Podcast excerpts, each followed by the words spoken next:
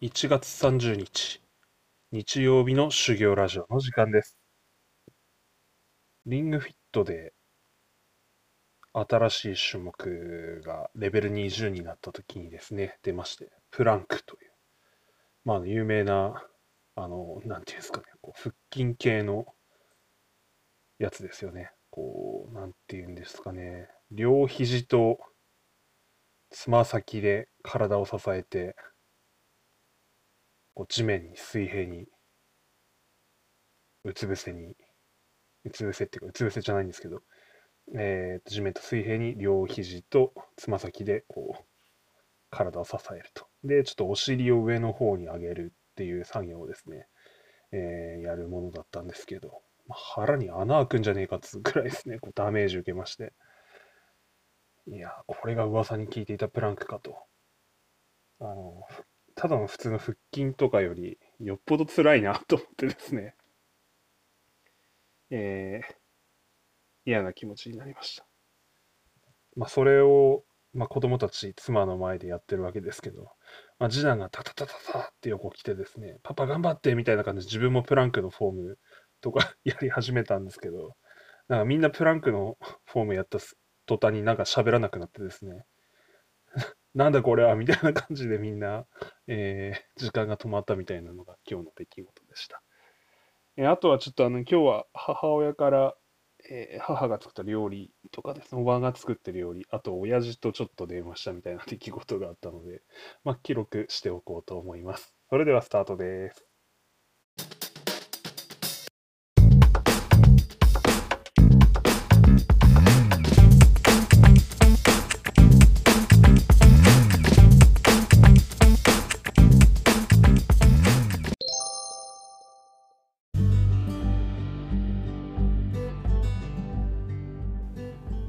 皆さんお疲れ様です。修行ラジオ。今日もハートフルに話す練習をしていきたいと思います。皆さん、サメって食べたことありますかね？サメ。えー、なんか、モウカザメとかですね、カドザメとかって、まあ呼び名は違うんですけど、まあ同じ、名前が違うけど同じ呼び方が地方によって違うみたいで、まあサメですよね。まあ、あのスーパーに行くとですね、あの私の近家の近くのスーパーではこう安く売っているんですけど、私結構こうサメの料理が好きでですね、えー時々実家では食べていたんですが、いや骨もなくてですね、結構いいですね。なんていうかこう、醤油、砂糖、酢、ごま油、生姜、とかでいい感じのなんか酸っぱい感じの漬け汁作って、えーそれにネギとですね一緒に漬け込んで。で、まあ、ある程度時間を置いたら揚げて冷蔵庫で寝かしてですね、えー小麦粉つけて油で炒めると。油で揚げるまではいかないですね、まあ、炒めるみたいな感じですかね。でその後だいぶ色ついてきたらあと漬け汁ドーンと入れてですね。であの小麦粉がなんか勝手にこうちょっととろみをつけてくれるんで。いいですね。まあたまにやると子供たちに好評です。えっ、とここ1ヶ月ですね。あの冷凍赤魚ばっかり使ってですね。えー妻が昔食べたと言われるあの定食屋で食べて美味しかったっていう赤魚の酢醤油という、えーその店のメニューをですね、えー再現しようと思ってやって赤魚強化月間ばっかやってたんですけどまああのちょっと飽きたんでサメ食べるべっつってですねサメを今日は食べました。で昨日まあ海鮮系の料理だったということでですねまあまあ楽しく料理できた週末だったかなと思います。まあ、安くてうまい魚、いや、一番いいよなとかってこう個人的には思ってます。はい。えーと、話変わりまして、今日はあの、母とですね、おば2人ですね、3姉妹なんですけど、母親たちっていうのは、あの、なんか市内の方で、コンサートが、クラシックのコンサートですかね、があるということで、なんか、来てたんですよね。で、なんかサバ寿司なるものとか、えー、料理とかを作ってくれて、持ってくけどみたいな感じだったんですけど、あ私はその、こう、コンサート会場行くんだったら、えっ、ー、と、ちょっと、すごい太くて多数の人あるんで、俺そういう場合、会った後だと俺はいらんわって言ったんですね。私こういうの結構はっきり言うタイプでですね、であればいらないと。仮にその前に寄ってくれるんであれば、ありがたくいただきますみたいなですね、えー、バチバチ言うタイプだったので、ああ、もうもちろん当然行く前に、えー、持ってくけどいるかみたいな感じで、ああ、すいません、ありがたくいただきます。ご配慮ありがとうございますみたいな感じでですね、えー、で、もらってですね、こんにゃく、おばがこんにゃく作ったっていうことですね。なんか刺身こんにゃくみたいなやつだったんですけど、えー、まあ美味しかったですね。あと煮たりして、こう、つまみになるような感じにも、玉こんみたいな感じに作りました。サバ寿司はうまいですね。あの、まあ、サバとですね、キャベツと、あと人参とか、麹とかでつけてるやつなんですけど、まあ、冬のこの時期しか食べれないやつで、非常に美味しいなと思って食べましたね。えー、義理の妻の方の親父さんもこれ大好きなんでですね、まあ、私の家と妻の家の分ということで、えー、楽しんで今日は親父さんも晩酌楽しんでもらえたかなというところです。はいまあ、妻もですね、えー、でおばたちあのうちの母親たちにこうお土産をというところでですねまあせっせかせっせかちょっとケーキとかですね あとはあと妻が最近甘酒作りにはまってまして、ね、自分で妻が作った甘酒とかをですねこうなんかこうタッパーでもないですけどそういう入れ物に入れてですねこう紙袋に入れて、えー、ブツブツ交換みたいな感じにしていてですね、え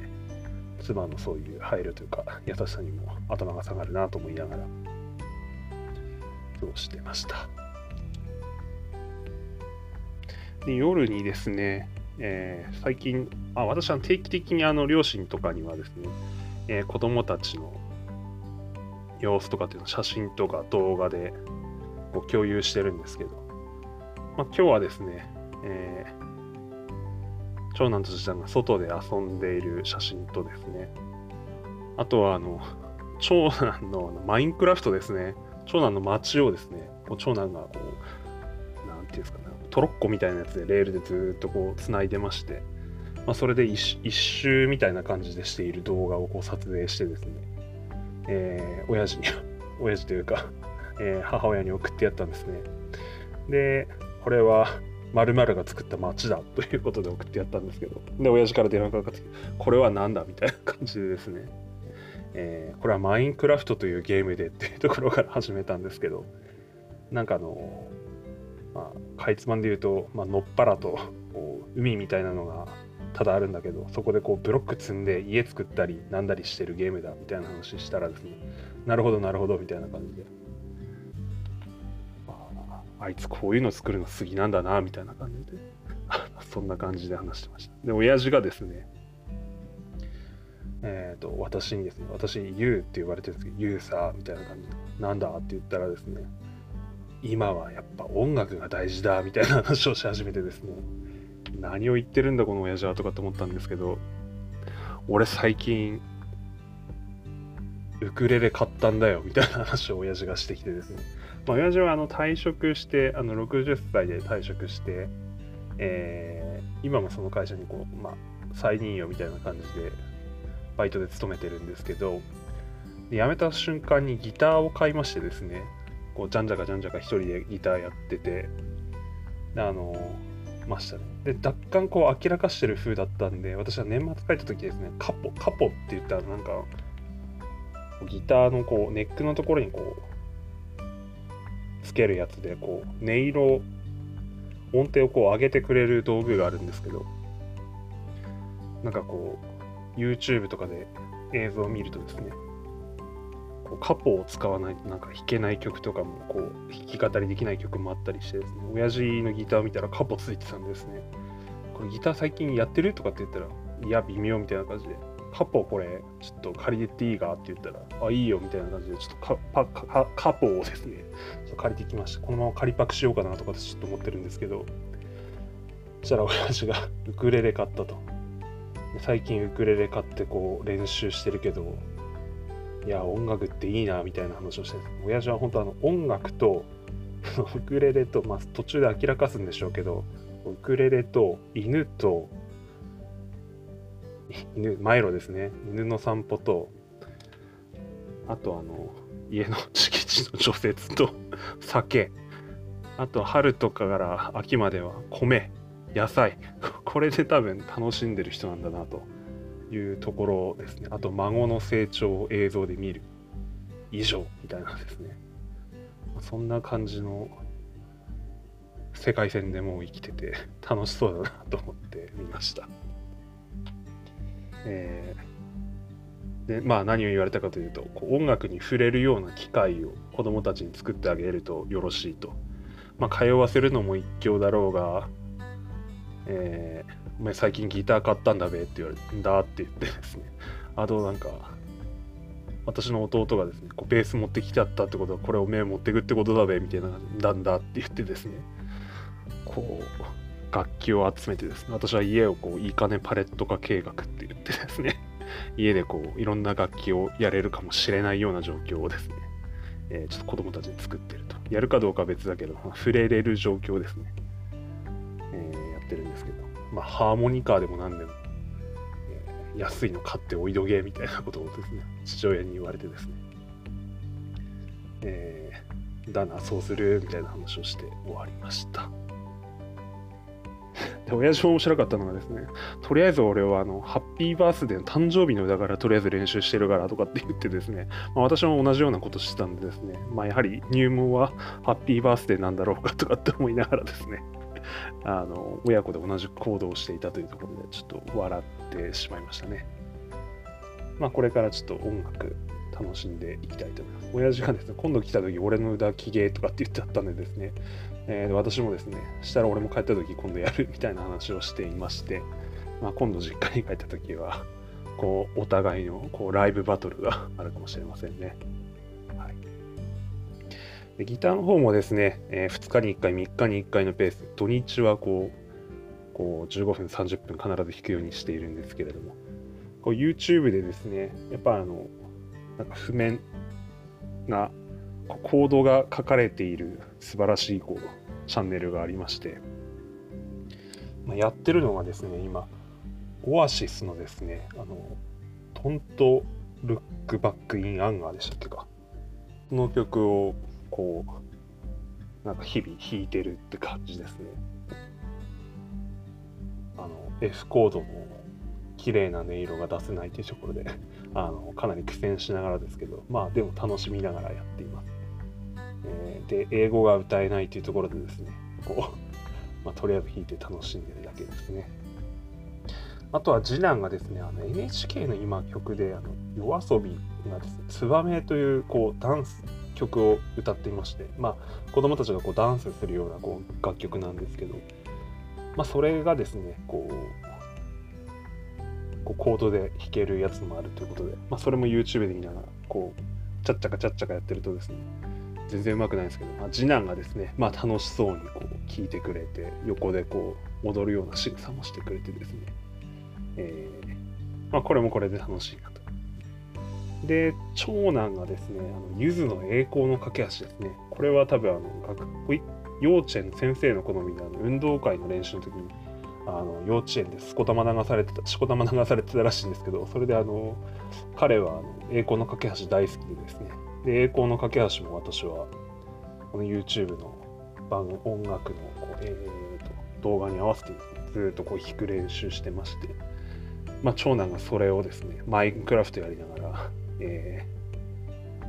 ー、後ろでマインクラフトやりながらめちゃくちゃこう歌ってるっていう状況が なってまして、まあ、なかなか楽しんでいます。ギター買ってよかったなというところですね。全然上手くなってる感じはしないですけど、まあ、それでもですね、なんか、えー、音楽がある生活に 少しはなっているのかもしれません。はい、そんな感じで12分半か、ちょっと話してみました。えー、リングヒットもですね、家族ですごいやれてるので、まあなかなかいいなと思って、買ってよかったなというゲームですね。はい。でまあ若干あの、こう、あれな話ですけど、やっぱこう運動するとなんか腸の活動がすごい良くなるせいかですねなんかこうトイレに行く回数が若干増えたかなという感じもしてですね。やっぱ運動大事だなという感じもしています。刺激が入るからなんでしょうね。しかも腹筋系の種目だとですね。まあいいなと思ってますね。はい、えー、それでは終わろうと思います。明日は1月31日。もう1月も終わりですね。早いですね。本当に。